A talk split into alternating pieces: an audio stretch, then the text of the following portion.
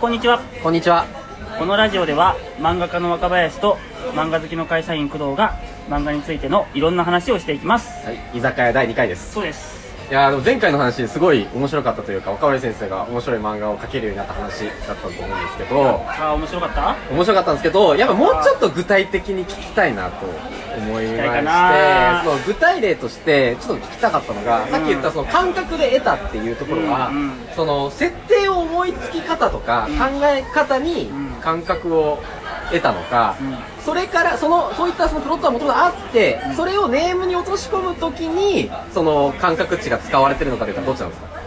うんとねネームについてっていうかあれなんだよねその2つエピソードを紹介したと思うけど、はいそのひろゆき先生の小回りを真似して書いた時に得たものは基本なんか演出とか構成のロジックなんだよねはいであのラジオ聞いててなんか他人がイチャついてるのを遠くから見るみたいな話はいで得たものは、要は何を期待して見るかとか見せるかっていうはいはいところの話なんだよね、はいはいはいはっていいうのがなんかあってはいまあ話しても大した話じゃないんだけどいやいや、教えてください。聞きたいって言われたら教えちゃういやもうね聞きた い聞きたい聞きたいなんだろうねはえっとねでもねなんだろうなじゃあまず小回りについての話なんだが、はいもっと詳しく話をすると、い。はい。そのえっ、と4コマ漫画についての話なんだが、はいはいはい。 4コマ漫画って4コマしかないじゃんない。で少ないですねよく起承転結みたいな聞きま話すねがあるじゃないで聞すきかます。聞きます。であれってなんか、はまあオーソドックスってオーソドックスの基本っちゃ基本、はいはい。僕のやってることもまあ起承起承転結なんだろう、はいが起承転結で考えてもいまいちピンときたことがないはいはいはいはいはでひろゆき先生の4コマを真似してて気づいたのは、い。はい。その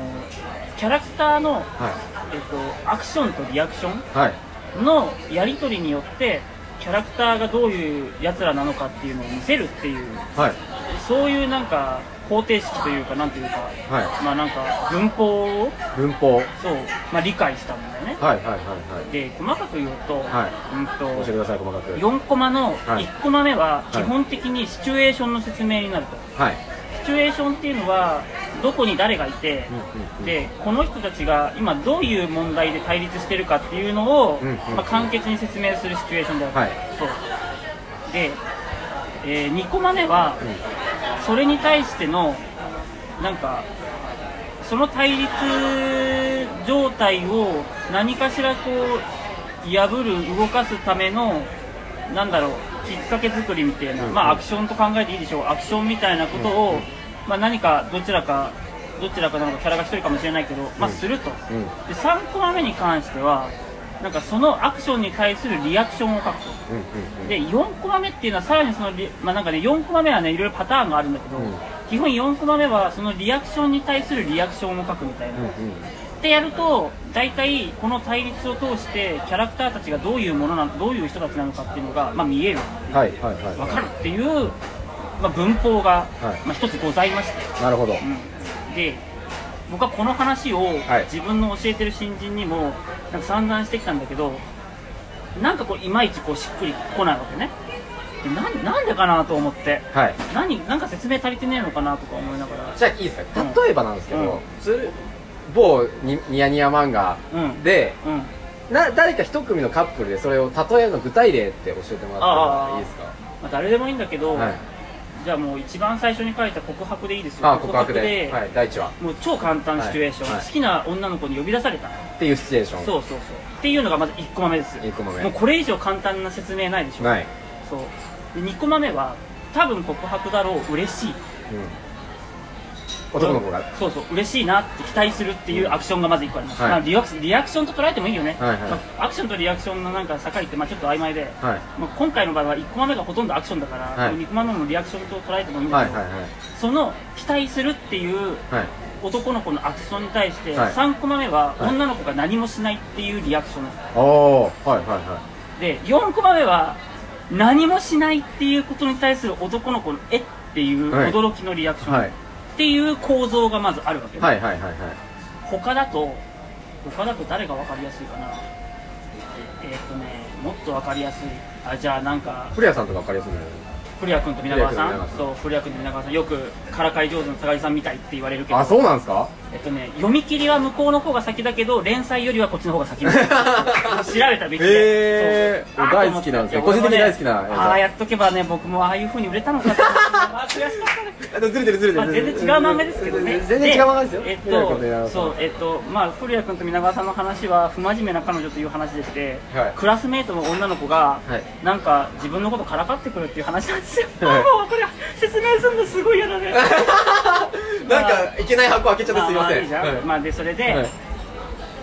1個目が確か学同じ学級委員なんだよねそう同ですじね学級委員の皆川さんは、はいあんまり仕事を真面目にやってくんないみたいな、うんっていうシチュエーション。シチュエーションに対して男の子の古谷君が、ね、ちゃんとやってよみたいな、でそしたらあれなんだっけそしたら2コマ目は2人の会話だったんだよね確かな2コマ目はちゃんとやってよっていう古谷君に対して嫌よめんどくさいっつってうんうんうんじゃあなんで学級委員なんてやったのさみたいなうんやり取りが確か2コマ目だったよね、はいはいはいそうそれにただいまのお時間でラストオーダーとなります。あ大丈夫です。大丈夫ですあり がとうございますます。きはい居酒屋ラジオ居酒屋ラジオです。ありがとうございますはありがとうございます。今の声入ったのかないやまあいいや入ってます話を続けよう、はいでえーっとそれで3コマ目は、え2コマ目で古谷君がじゃあどうして学級委員になったのさっていう振りに対して3コマ目で皆川さんが古谷君のことが好きだからよって言ってそれに対しての4コマ目の反応は古谷君が「ん?」ってなるうん。 「ん?」ってなるあの顔好「き。ん?」ってなるっていう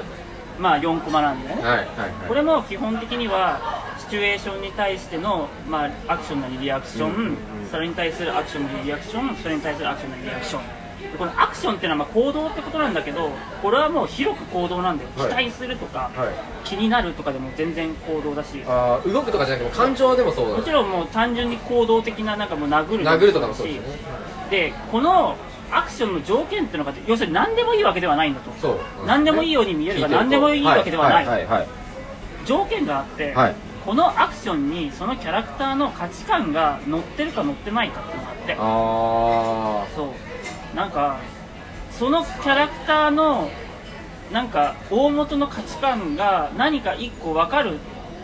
アクションリアクションであるっていうのが必要なんですよなあなるほどそうでその価値観の乗ったアクションリアクションに対してもう片方がアクションリアクション価値観の乗ったアクションリアクションで返すからここで価値観の対立が生まれるわけ、はいはい価値観の対立が生まれるとこっちの人はこう思ってこういう人でこっちの人はこういう人っていうのが対立によって見えやすくなるわけ、はいまあ、ギャップを作るっていう考え方でもいいですよ、はいこっちの人はなんか真面目で仕事ちゃんとやってほしいと思ってる古谷君でもこっちはなんかその辺不真面目でなんかお前のことが好きだからだよみたいな風に皆川さんからかってくるみたいな、はこの2人の価値観の衝突っていうのを描くみたいなああその後古谷君と皆川さんは古谷君はいやおかしくないっつってからかってるよねあはいあなたさっきから態度が全部不真面目だから、はいそれもどうせからかってる口から出任せでしょっはてい、いうはいはいはい僕は信じません、はいあなたみたいな人の言うことは信じませんっていう古谷君の価値観価値観にのっとったアクションをずーっとするわけ、はいはいはいはでも言われたら照れちゃうっていう、このなんかここで一個ポイントとしてはそのキャラクターの中でも価値観のなんだ葛藤みたいなのがあるわけ、うんうんうんうん自分の心の中であー信信じませんって言ってるけどでも言われたら照れちゃう自分みたいいななるほど葛藤がやっぱ対外的な対立とは内い政的な葛藤みたいなのがあって、はいはいはいここまで描けると大体人はこの人は何に対して葛藤する人で他人に対してどういう衝突をする人かみたいなのがまあ見えてきて、はいようやくなんかキャラクターがどういう人たちなのかっていうのが分かってくるよね